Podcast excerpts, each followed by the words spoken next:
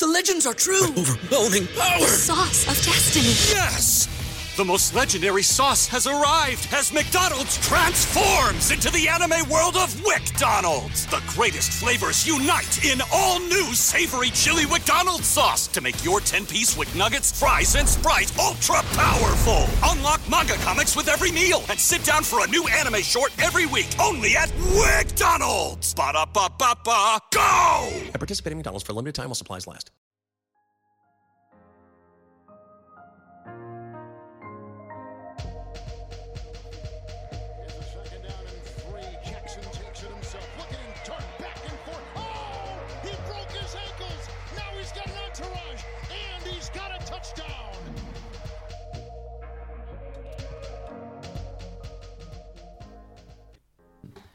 Hello, and thanks very much for tuning into this week's episode of Huddles and Stout.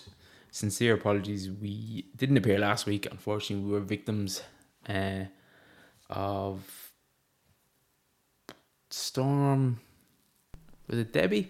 Can't remember. I think it was old Debbie who was at us this time, yeah. Old Debbie. And as you can hear, obviously, delighted to be joined by Rocky. How are you, sir? I'm doing charged. Pretty all right. Yeah, absolutely. Rejuvenated. In the year 2023, the year of our Lord, I was without power for 2 days after that storm. So that had something to do with us not being around last week. Not a nice way to be. But look, it reminds you how vulnerable you are, and how much of a necessity electricity is, I suppose. But maybe not a good way to be. But look, we won't hark on too much about our hardships. We'll delve right into it. Kicking off around the ground, then fourth and goal. And the previews for week 12, which is a very evenly spread out list of fixtures, I think. The old turkey gay weekend. Should be enjoyable. Absolutely. And the first ever Black Friday game as well. Should be interesting to see. So preface this obviously with the fact that we're going to miss we're not going to have the score to hand for tonight's rematch of the Super Bowl, the 8-1 Eagles facing off against the 7-2 Chiefs. But before we get to all that, I will give you my Sasquatch stat. It's less of a stat and it's more a cantankerous dig at the Commanders. So not only did the Commanders lose at home yesterday, they weren't able to take a shower afterwards. FedEx rules. Yeah, I saw this. No hot water for the showers for the lads afterwards. No hot water in FedEx I've never Field. Heard a kind word said about FedEx Field. Not since the turn of the century. Just quickly, before you move on, I didn't run this by you, and I know you were sort of a dictator when it comes to the podcast, so apologies, but I've got my own stat for you. So, as we saw this weekend, the Browns just edged the Steelers.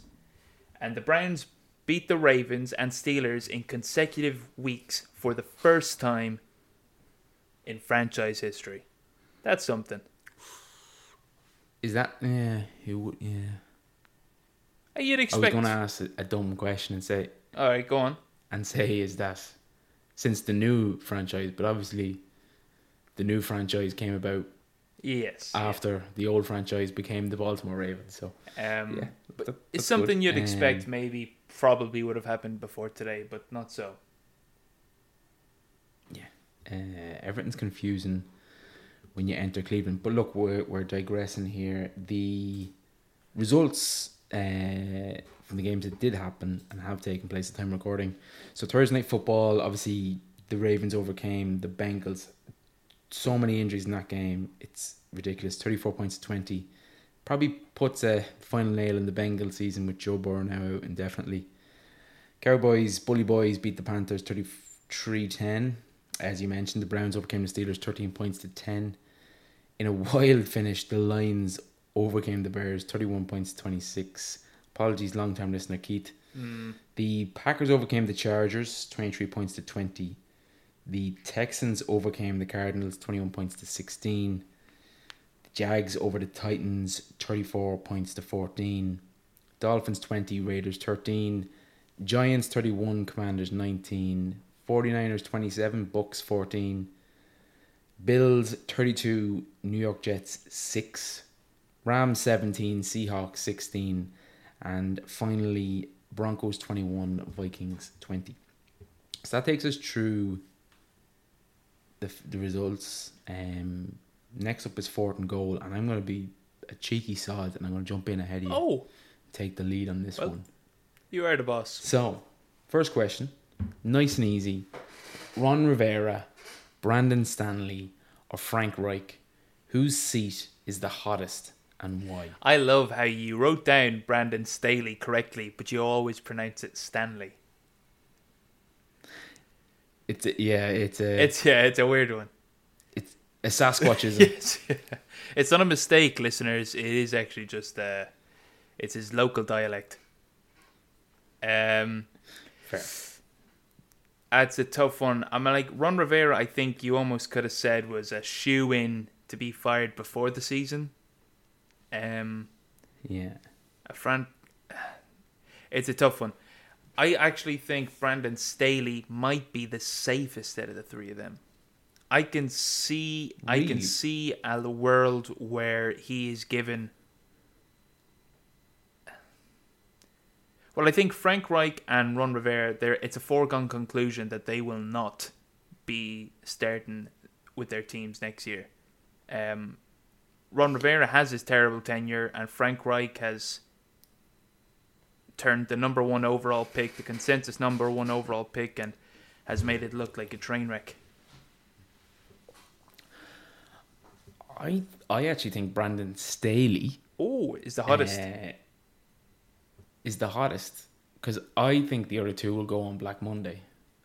I think Brandon Staley could go before year end. The reason being is he is wasting the rookie contract of Justin Herbert, which I think is up, and has wasted it. No playoff win. Despite significantly more talent than the other two have at their disposal.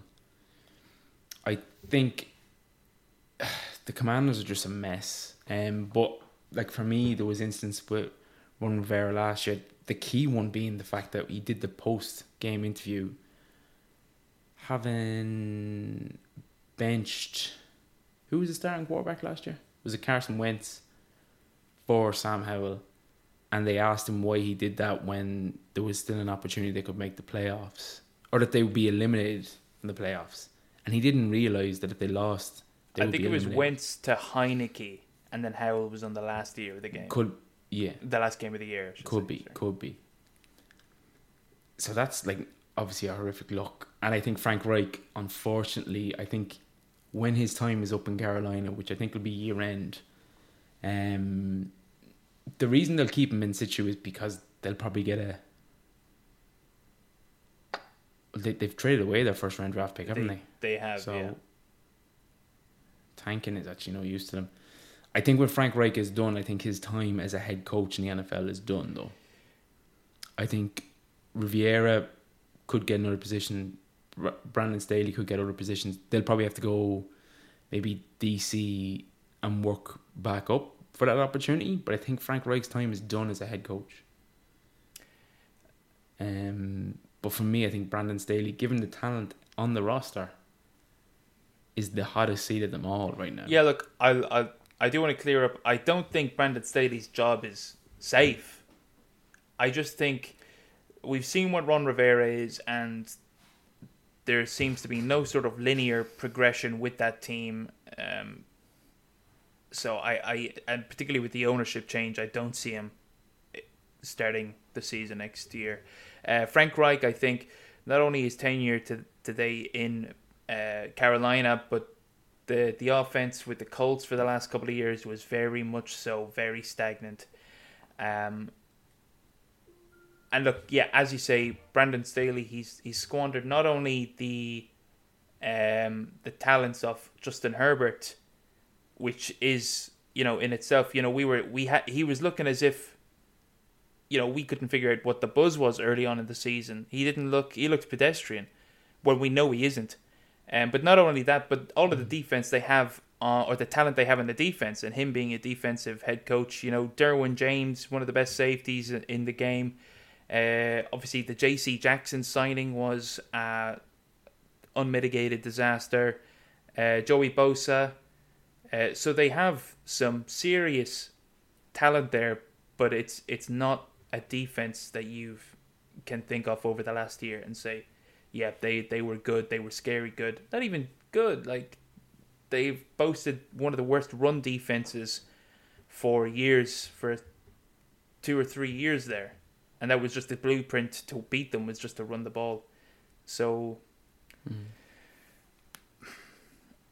I think I'm saying Staley is the safest only because I think Rivera's and Reich's is 100% certain. And I can see a possibility where Staley is there at the start of next year. But I do agree with you in that it's in no way safe.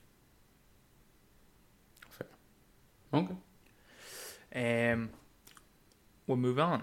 And kind of for the first, certainly 7, 8, or 9 weeks, we were talking and praising the parity of the league this year. But over the last few weeks, we've really seen some separation between the upper and lower tier teams. Just after week 11, so most teams have played 10 games now. 9 of the 32 teams in the league have 7+ wins, so have won 70% of their games, which is 28. So over nearly a third of the teams have won 70% of their games. 13 of the 32 teams have 4 or fewer wins, so they've won 40% or less. So we are seeing even the lower tier, the floor of the league is pretty wide, but I think this year is unique in that it's not that it's evenly split or it's clustered around the middle. It actually seems to be clustered at the bottom and at the top, and the middle ground is thinning out. Yeah. It's strange, isn't it? And we've definitely seen, okay, the Vikings have kind of righted the ship, but we've definitely seen kind of last year's anomalies return to kind of where you'd expect them based on the talents and the roster. Like, you look at the Seahawks, they've definitely returned to kind of where you would kind of see them as kind of like bubbling on a playoff position, but yeah, they may not make it depending on other divisions. The Rams as well, after a hot start. I know they were obviously victorious last night, but they've kind of, with all the injury trouble they have and stuff like that, they're around where we kind of thought they were. High floor, low ceiling. And then there's been a few surprise packages. Like, obviously we didn't see the outcome for Houston. The Giants have kind of returned to where you'd expect, which is unfortunate for them after paying some sizable contracts last offseason. But I think it's less of an anomaly year, whereas last year kind of felt like an anomaly year. You had 2 or 3 strong teams at the top, but you've more strong teams at the top, and it feels like every week we're picking up a new Super Bowl favourite, and no doubt the 49ers will be plush because they had a phenomenal performance last night, and it's going to be whoever wins tonight is going to be the new Super Bowl favourite and by the time this podcast airs. Absolutely, yeah.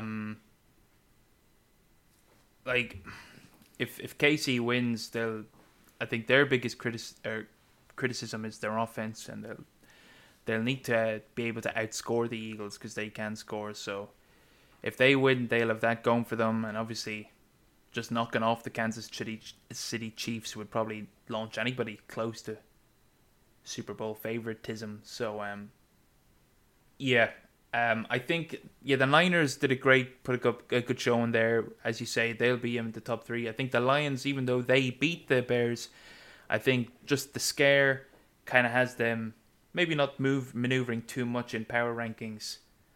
But then, as you say, a lot of them, the middle tier of teams, it's sort of populated by teams that have questions. You know, obviously the Bengals are now at 5-5, and we expect them to start dropping off.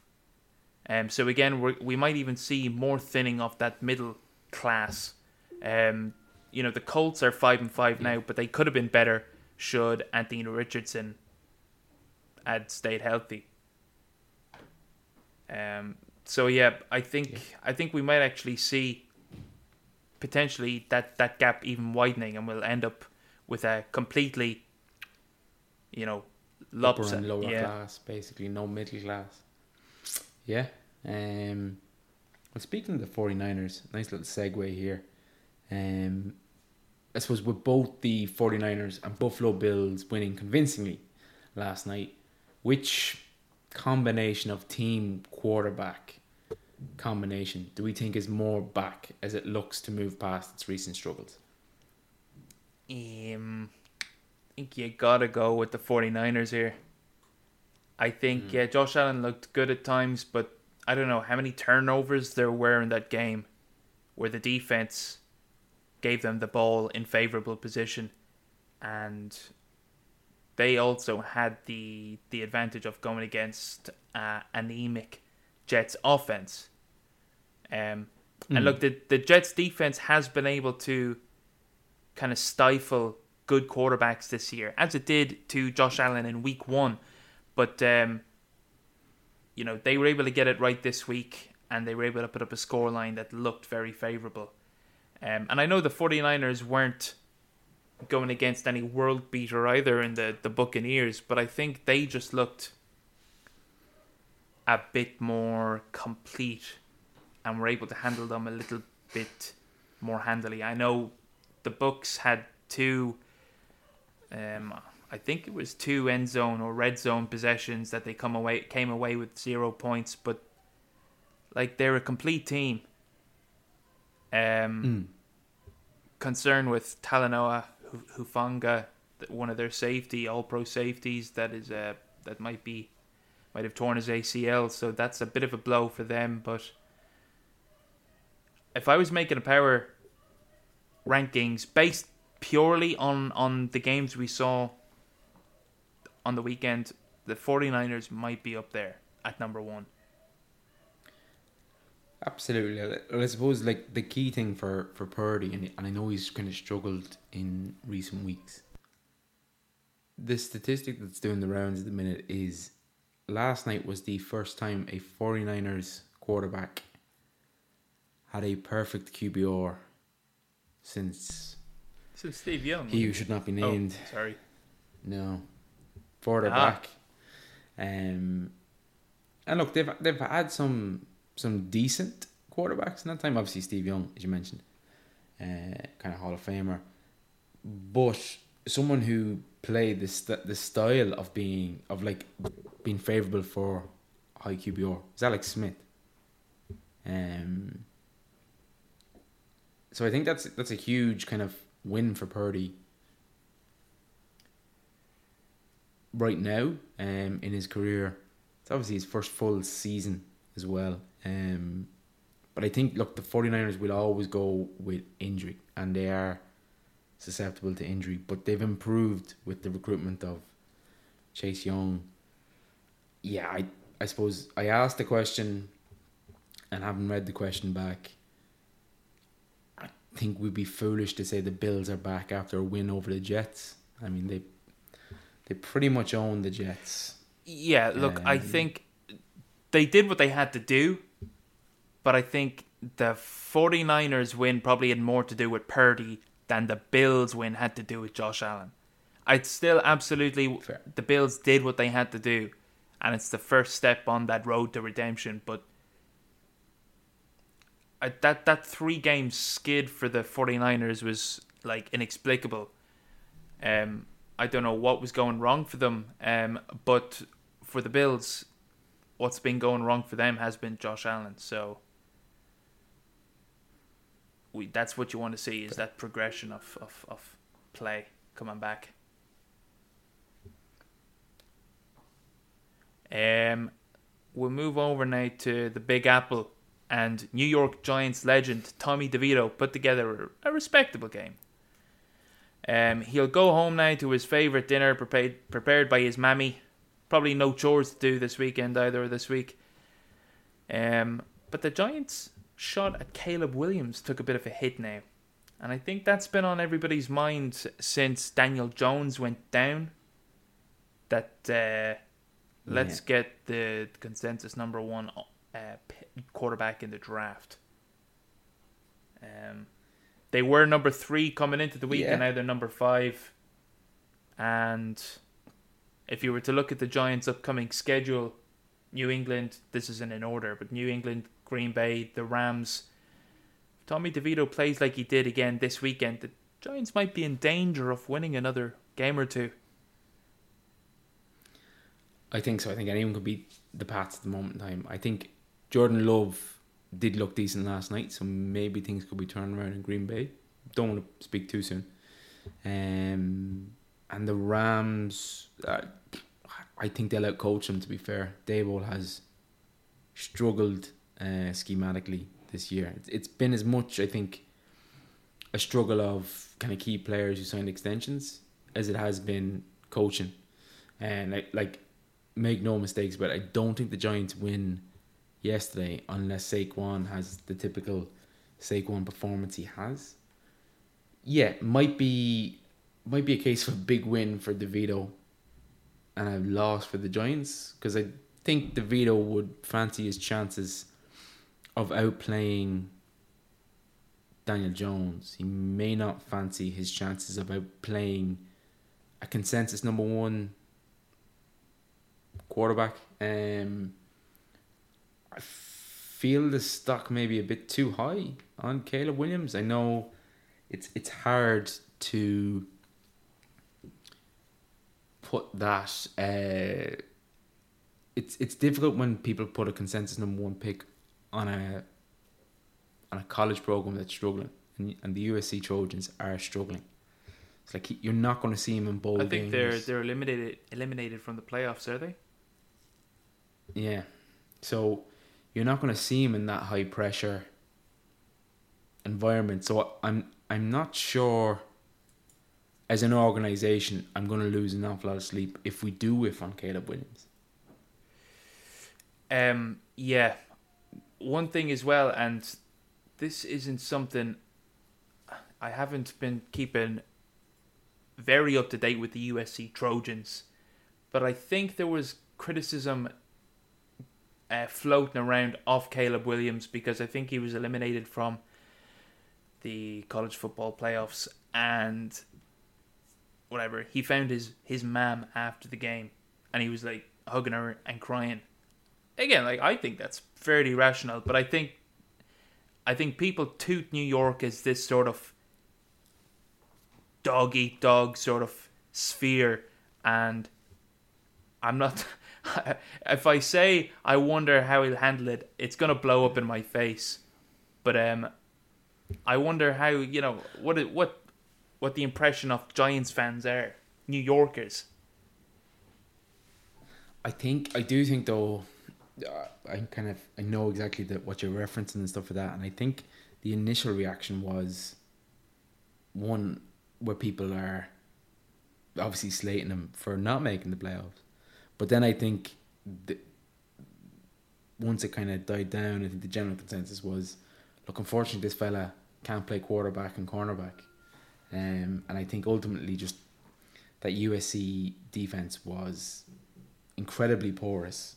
So there's a lot of talent there. I just think you don't have the tape to say this fella can handle high kind of stress moments. Not saying he can't, but there is a bit of a leap of faith with Caleb Williams, which you could argue. You wouldn't have, say, even the Tennessee Titans picking up Will Levis. You know we can handle high-stress environments. So, but even then, Will Levis went in the second round, the top of the second round. It's nowhere near the same ballpark as what is almost assuredly the number one overall pick. And we've seen quarterbacks fold under that sort of pressure. Yeah. So, for Giants' sake, I think they're kind of goosed anyway with the contract they've given Daniel Jones. I don't think they're, if they're sensible, I don't think they're going to lose an awful lot of sleep about missing out on Caleb Williams. Just the fans might be upset because it means they're maybe kicking the rebuild down the road by at least a year, or the start date of the rebuild anyway. So, but look, such is sport, such is life. Yep. Yeah, and it's going to be very hard to compete in the NFC East anyway, given there's two powerhouses already in it. So lying low until Dak or Jalen kind of move on. It's probably admirable. Anyway, moving on. Speaking about a team that's trying to do it all in the division with a powerhouse. Does Denver's resurgence, obviously they've won 4 on a bounce, speak to Payton's coaching, something we were critical of in the opening weeks, or a bit of a Russell Wilson comeback or renaissance? Because obviously, look, walk-off touchdown last night. So, well, not quite a walk-off, but not a million miles away from a walk-off. And he's played well in this 4-game stretch. He has. We spoke about him on the ball bags last week. Kind of sung him his praise. Yeah, another production on the network. Yep, tune in. It's hard to say it's one without the other. Like, we saw Nathaniel Hackett have his season, and there was no marked last season with Denver, and there was no marked improvement in his tenure with Russell Wilson. Whereas we have seen Denver progress, and Russell Wilson leaning into his strengths, making passes, scrambling when he needs to. I think it's one of those unquantifiable things, you know, what can we attribute to the coach? But it's I've really struggled to not give Sean Payton his flowers here and say that this is, you know, his system and his culture sort of coming in. He came into the start of the season. I think Russell Wilson had his own little entourage, and he said, no, that's not how I'm running things. And things had slowly but surely gotten better as the season has gone on. And he has the Broncos, not quite, but marching towards a playoff spot. I think they're third on the bubble. With a not massively intimidating schedule coming up. So we'll see. I think Sean Payton's done a great job. Yeah. With the base.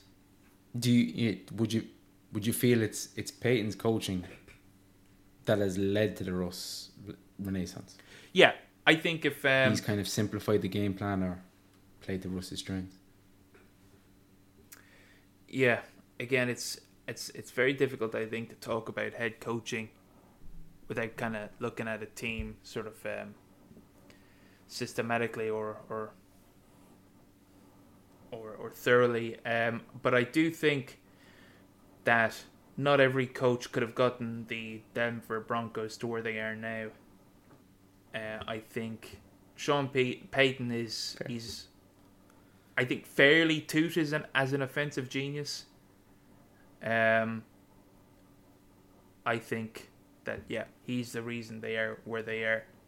Obviously, Russ has the talents and the capabilities, but he had it. Yeah, he had it last year, and it wasn't unlocked, or the strengths weren't played into. So you have to give credit to Sean Payton here.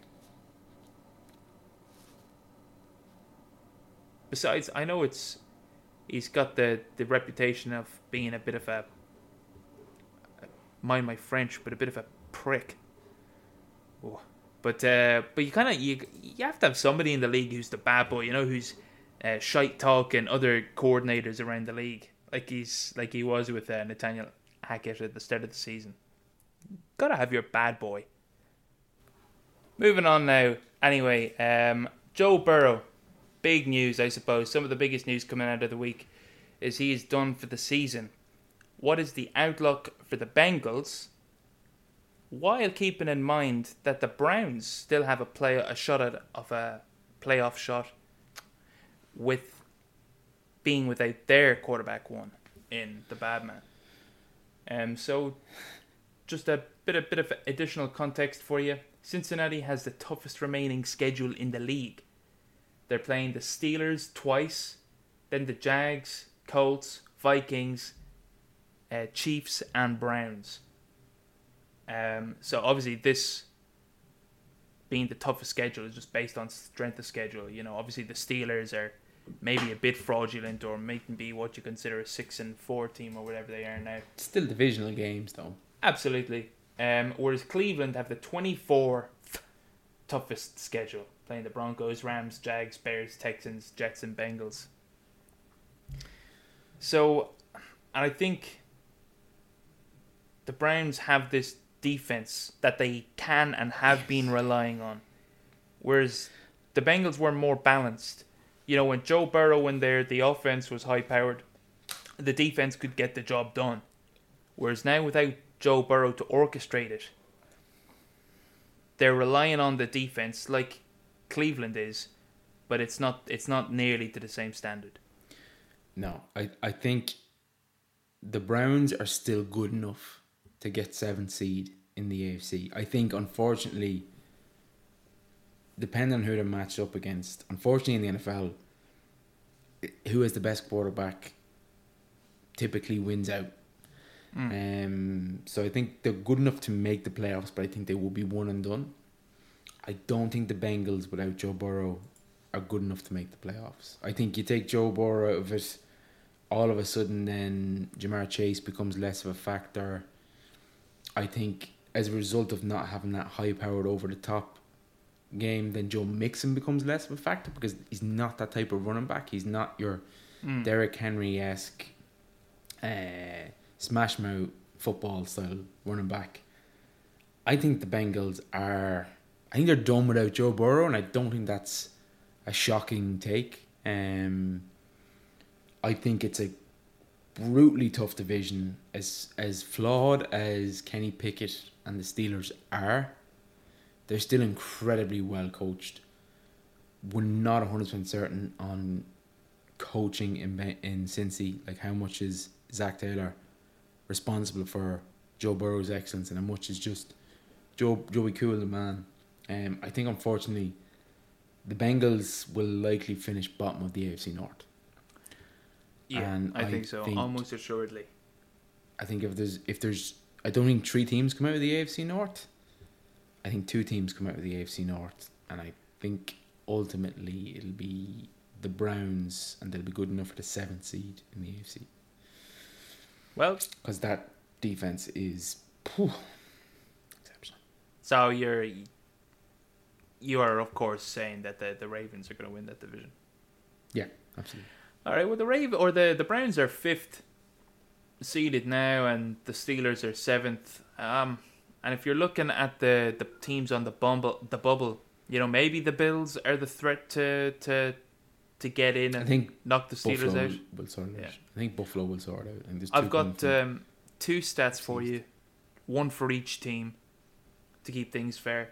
And as critical as we've been about the Browns, and generally it's because of obviously who their quarterback is, but the Browns have a league most 28% of their cap space on injured reserve, so it is pretty impressive that they're able to that they are where they are, 7-3 with that obviously working against them.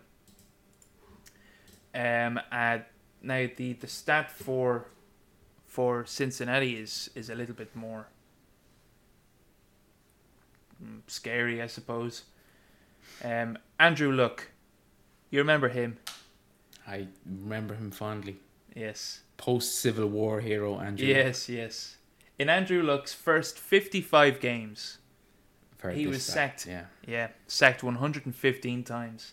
In Joe Burrow has been sacked in 3 less games, 148 times, so 33 more sacks in 3 less games. I think there is serious pressure on somebody in Cincinnati. I don't know whether it is coaching, I don't know whether it's front office personnel, but Like, that is a massive red flag. Mm.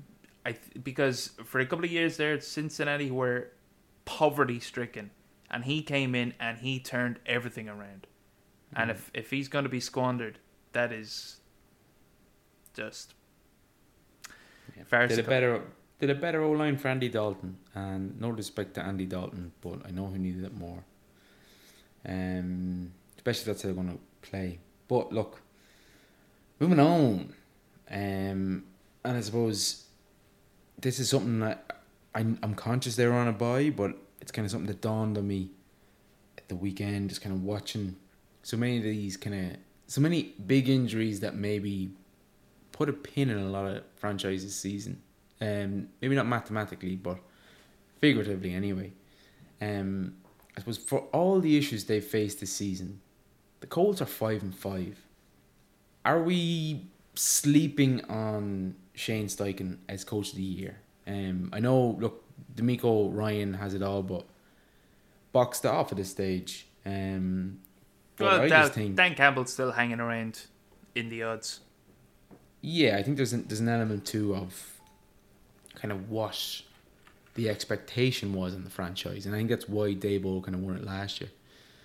But I think when you look at everything they've had, they obviously started with a rookie QB who looks promising. You think as an organization you feel like you may have your quarterback, just obviously he's out for the season injured. You're running an offense under Minshew Mania, which is sporadic and unpredictable as always. You've just got back your star running back after kind of a mixture of injury and contract disputes, and and I just think that to be true 10 games, to be 5-5, and to be in with a shot at the playoffs, a shot anyway, I think that's an incredible job. It's not like he has a real calm, commonsensical owner backing him. No. So I think, look, it's an incredible job from Shane Steichen, and I think he should definitely be in the discussion and definitely the shortlist for Coach of the Year. I just don't think he's been talked about near enough. Yeah, I think basically when Anthony Richardson went down, that was it. I think he would need to win the division to be talked about.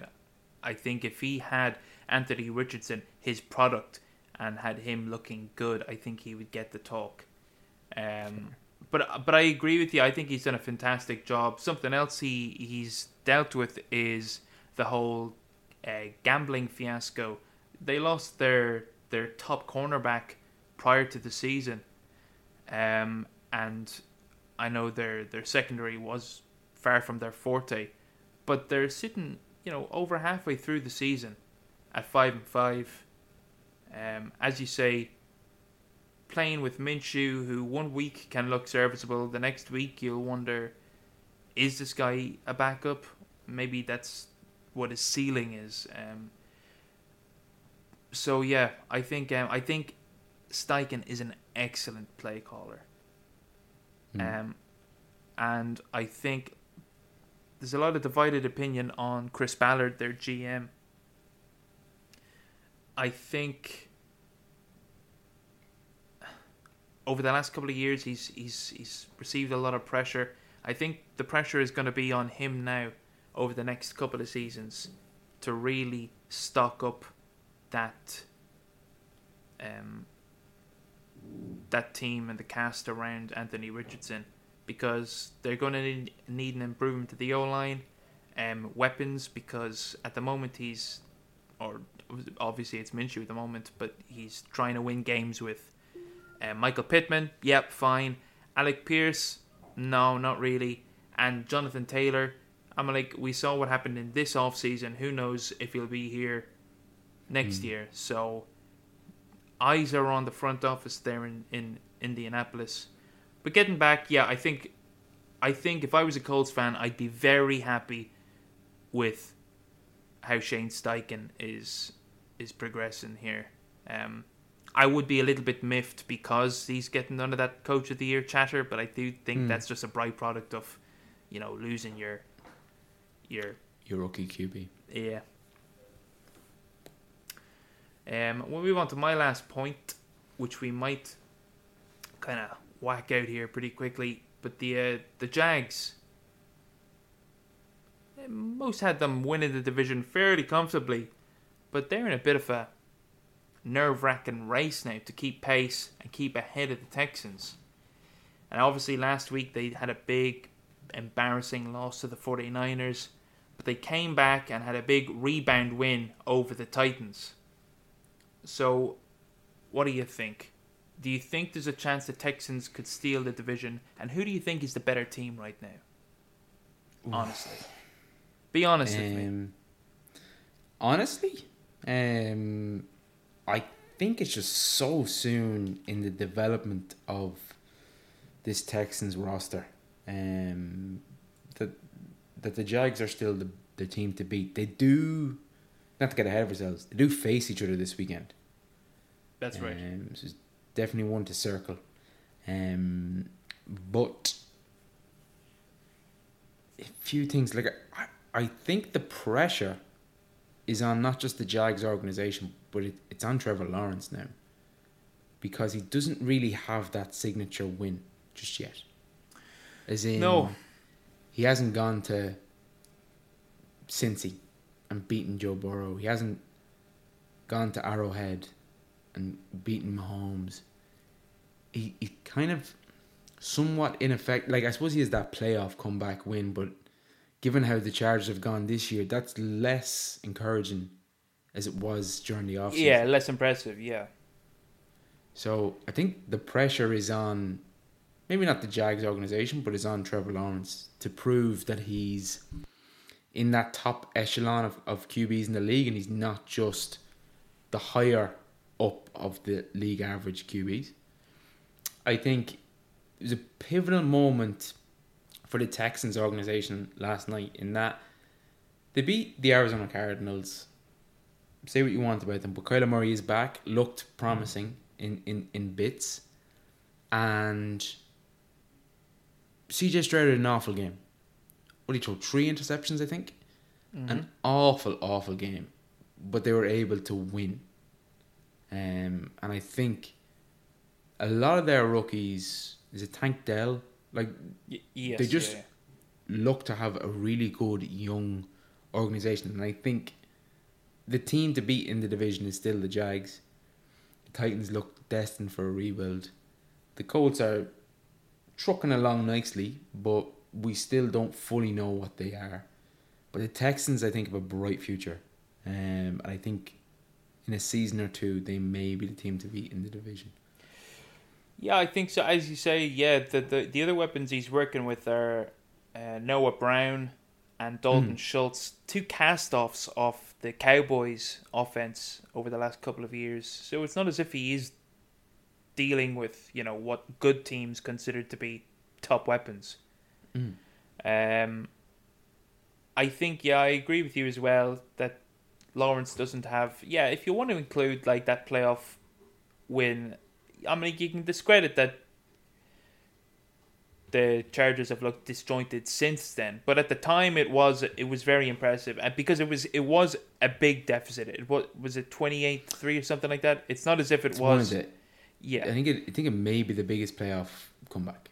Yeah, like it is significant. It is. But this year, because a lot of the big quarterbacks this year have their signature win, I think just Trevor Lawrence reminds me a little bit about, a little of Justin Herbert in that, he's amassing all the records and all of the advanced metrics, and all the nerds are saying and telling us that he's really good, but it's just not translating. I mean, like, it is this year, of course, for Trevor Lawrence, they're top of their division.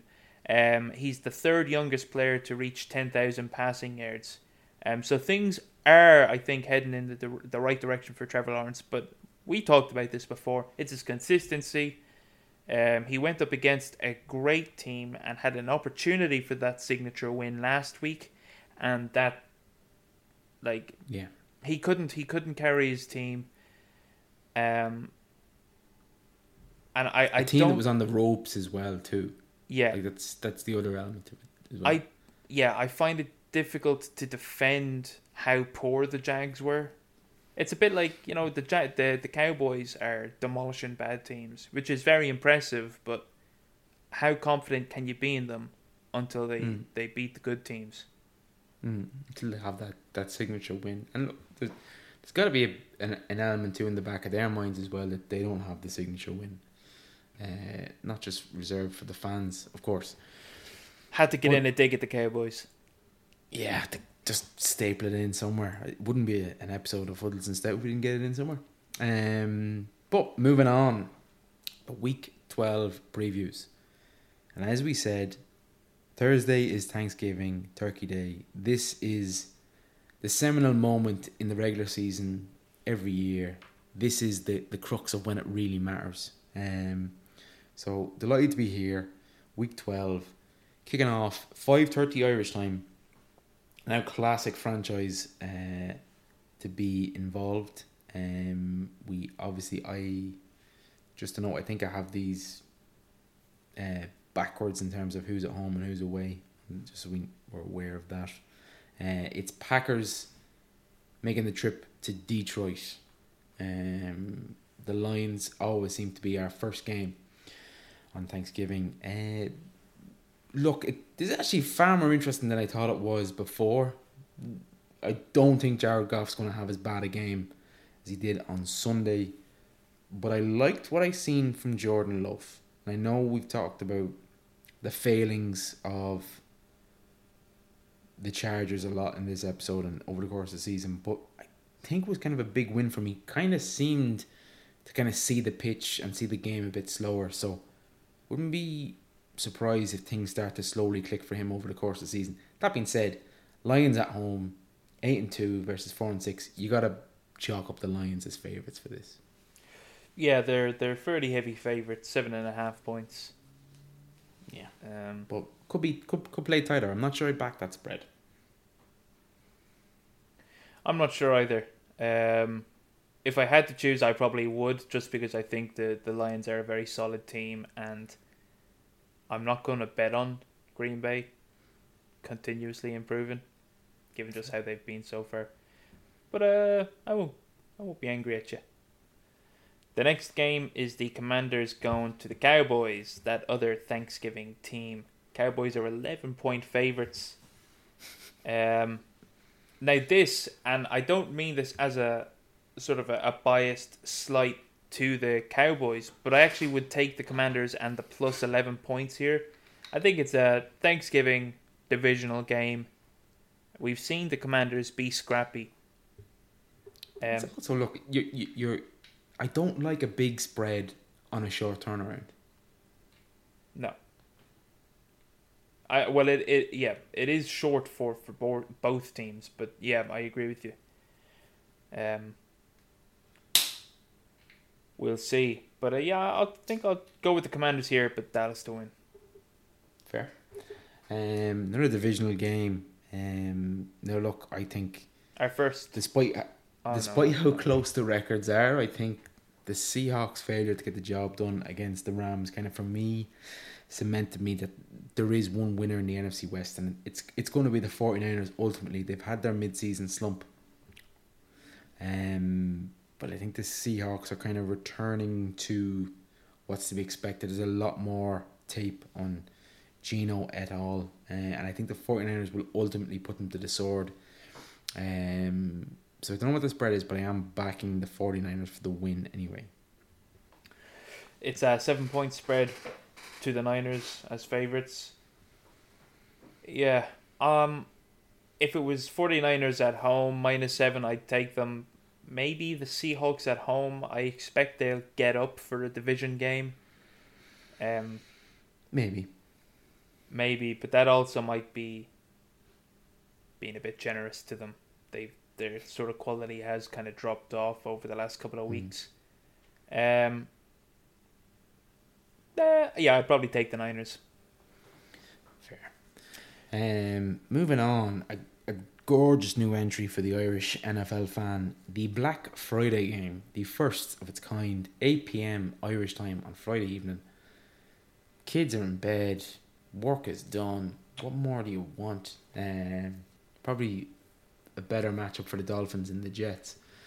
But look, it is what it is. Another divisional game. Dolphins make the trip to New Meadowlands.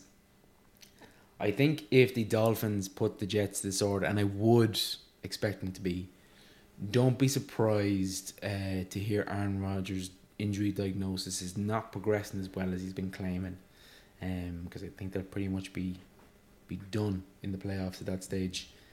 So back in the Dolphins. That's a good point.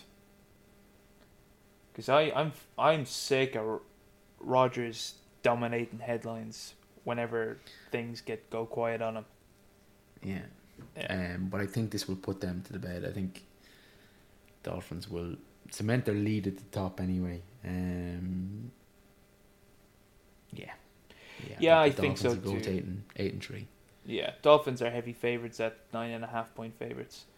Yeah, I'll be hoping for the Dolphins as well. I've got a tasty bet slip on them to win the division, so nice. Let's just manifest it.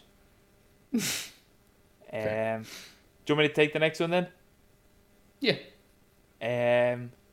Bengals, or the Steelers, I should say, are visiting the Bengals. It's a very tight spread now. 1 point with the Steelers as favourites. Obviously, this is all on the back of Joe Burrow being injured.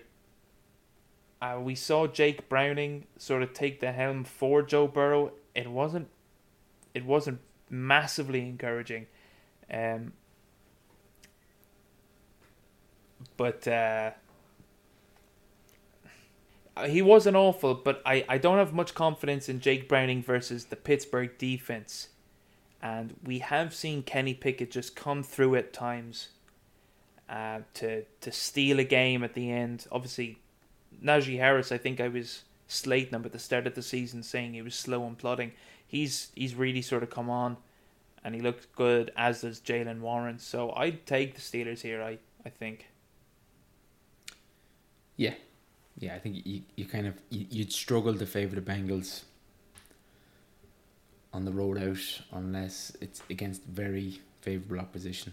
So, yeah, it's like Steelers. I still think they're a good team, but it's just you can't really bank on Jake Browning when you don't know what's going to happen.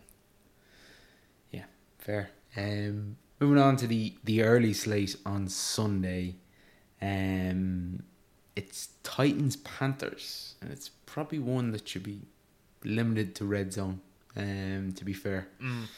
Look, I think I want to slide Titans, and I'm not gonna detail too much. Titans at home against a struggling Panthers. The Panthers put together a good drive or two against the Cowboys, but that's what we're kind of talking about with the Panthers this season. It's a good drive or two. It's not even a complete quarter they're putting together.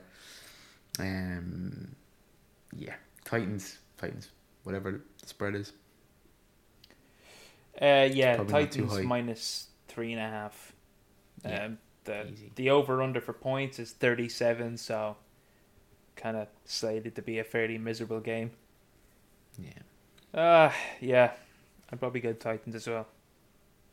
There's very little to like about either of these teams. The next game is the Jacksonville Jaguars at the Houston Texans. The Jags are 1-point favourites here. I think this could be a great game. We've seen CJ Stroud.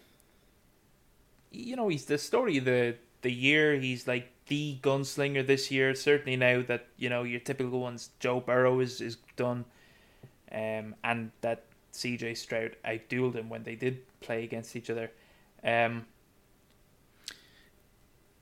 What's interesting for me is he's also got his bad game out of the way. That's true, against Carolina.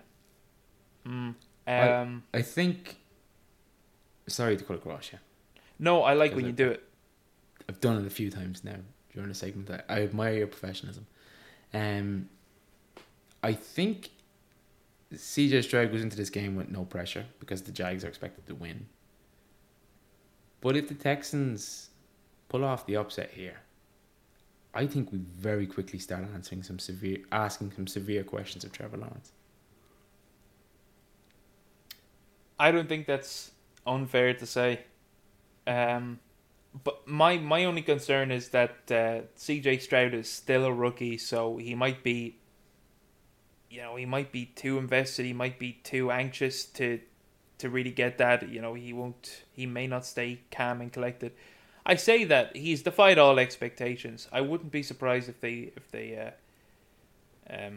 took or upset the Jags here. And I know we sort of said we'd kind of be keeping an eye on the Jags and the Steelers a little bit more as they've kind of the official teams of Ireland, at least marketing-wise. But I can't help but root for the Texans here. Finally, a Texas team that doesn't make me shudder when I think about them. Wins. Yeah. I'll be rooting for the Texans. Just know what the spread is on that one. It's just 1 point. Jags are 1 point favorites. Slide that one. I'll tell you that much. Yep. Next up, it is the surprisingly 5-5 Saints against the even more surprisingly 4-6 Falcons. Look, it's Derek Carr. He's actually out, I think. Against Desmond Ridder. Oh, this is tough. Again, thankfully it's going to be confined to red zone for me. I would maybe favour the Falcons at home, but two bad teams with two bad coaches. Yeah, again, the Falcons are 1 point favourites. Yeah, these are two ugly teams. I think the Falcons should be the favourites here, given all the bits they have, the pieces they have. And I can't choose the Falcons here. Like, as poor as the coaching has been in New Orleans and as poor as Derek Carr has been, I'll probably take them. I think Derek Carr is slated to be out, though. Is he? That's probably wild. Are we getting Winston time? Yeah, I think so. Well, I'd take the... Oh, that does kind of change things. No, I'd probably still take the Saints, I think. Fair. Our next game is the Buccaneers traveling to Indianapolis. The Colts are 2 point favorites here. It's a tough one. I think the Bucs are going to be desperate to stay in the race for their division. And we did see them...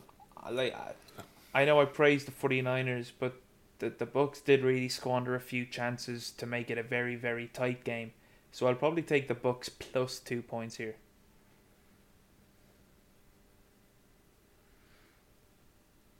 He's not sure. Not sure. It's a brutal early slate of games. Look, there's a sprinkling of golders there, and obviously the Jags and the Texans. But the Steelers-Bengals game is going to be rough. The Saints-Falcons game is going to be rough. Colts-Buccaneers could be a decent game. But yeah, I actually back Colts at home. Just Steichen's doing his magic. And the final game in the early slate, so I believe, it's the Patriots at the Giants. You got to back the Giants. Especially on the back of that Commanders win. It's mad now that Belichick off a bye means nothing. Such bad things have got in New England. But yeah, I'll back the Giants at home. Yeah, it feels a bit weird that I kind of agree with you, given how the Giants were looking just a couple of weeks ago or 2 weeks ago. The Patriots are 3 point favorites, but I find it very difficult to have any sort of confidence in Mac Jones or Bailey Zappi, even who's reportedly lost the locker room. So I don't like it, but I'll take the Giants too.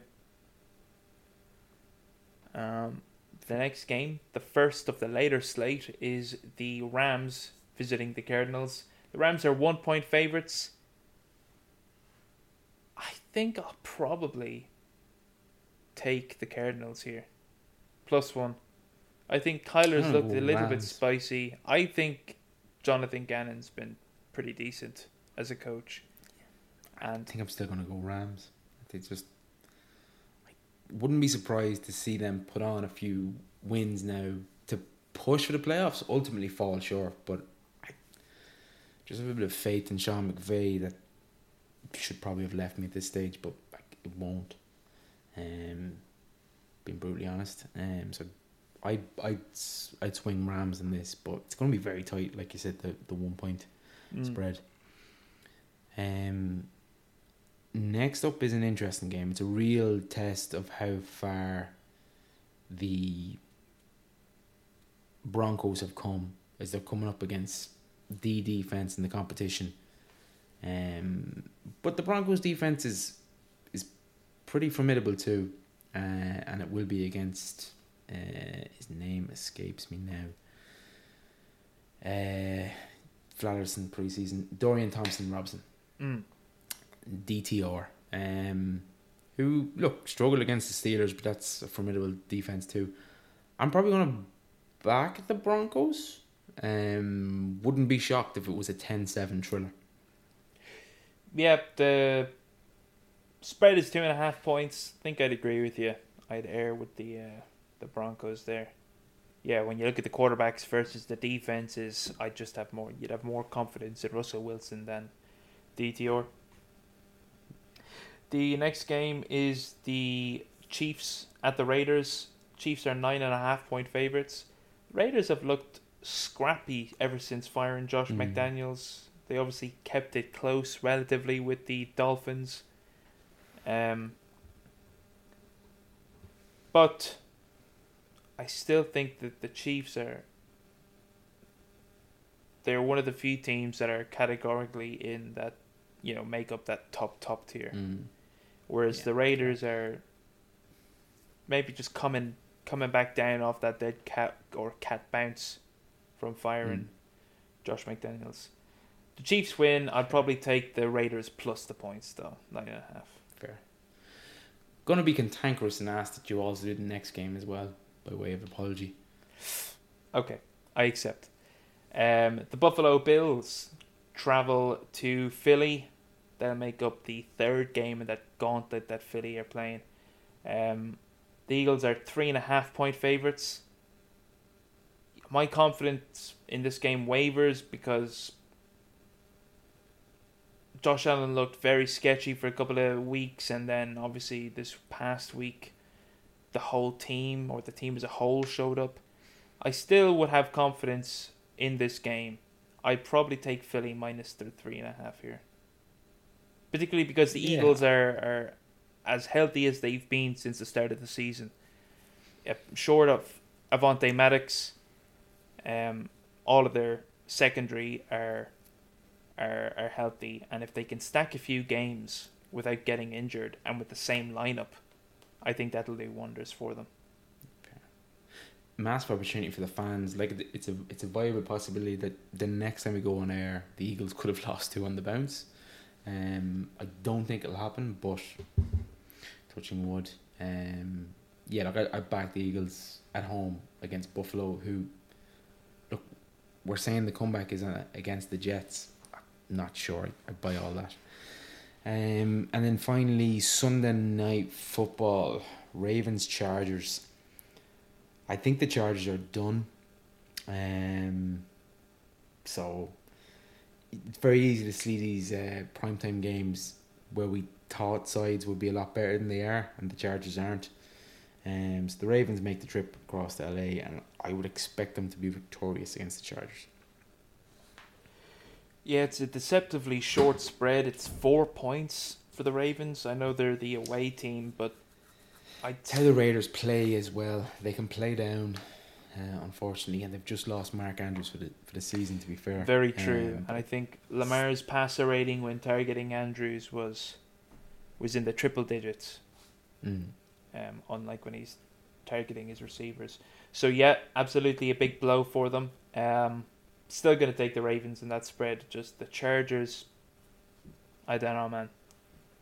I can't figure out why. And I think they've lost Joey Bosa as well. He was carted off. I haven't heard the news or any news on him.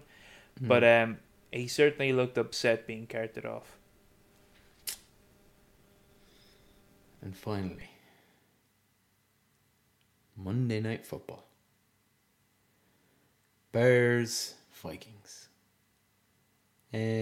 Look, the Joshua Dobbs era in Minnesota suffered its first loss, but lost by a point. I backed them against the Bears, who found a new way to lose on the weekend. Apologies in advance, long-term listener Keith.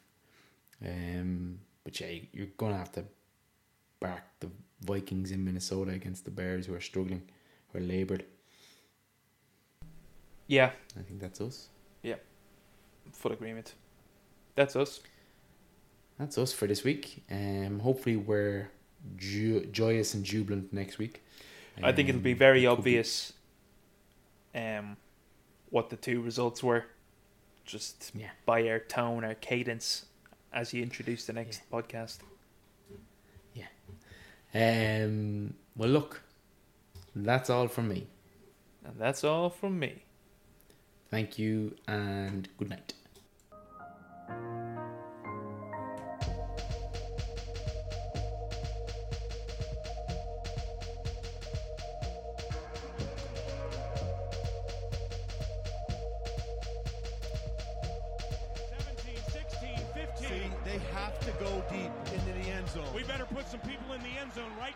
Exactly right. I mean, there's nobody inside the 10. Get back, guys. Here it is. The season's on the line. Two receivers left and right. McCown takes the snap. He steps up. He's all by himself. Fires into the end zone. Caught! Touchdown! No! No! The Cardinals have knocked the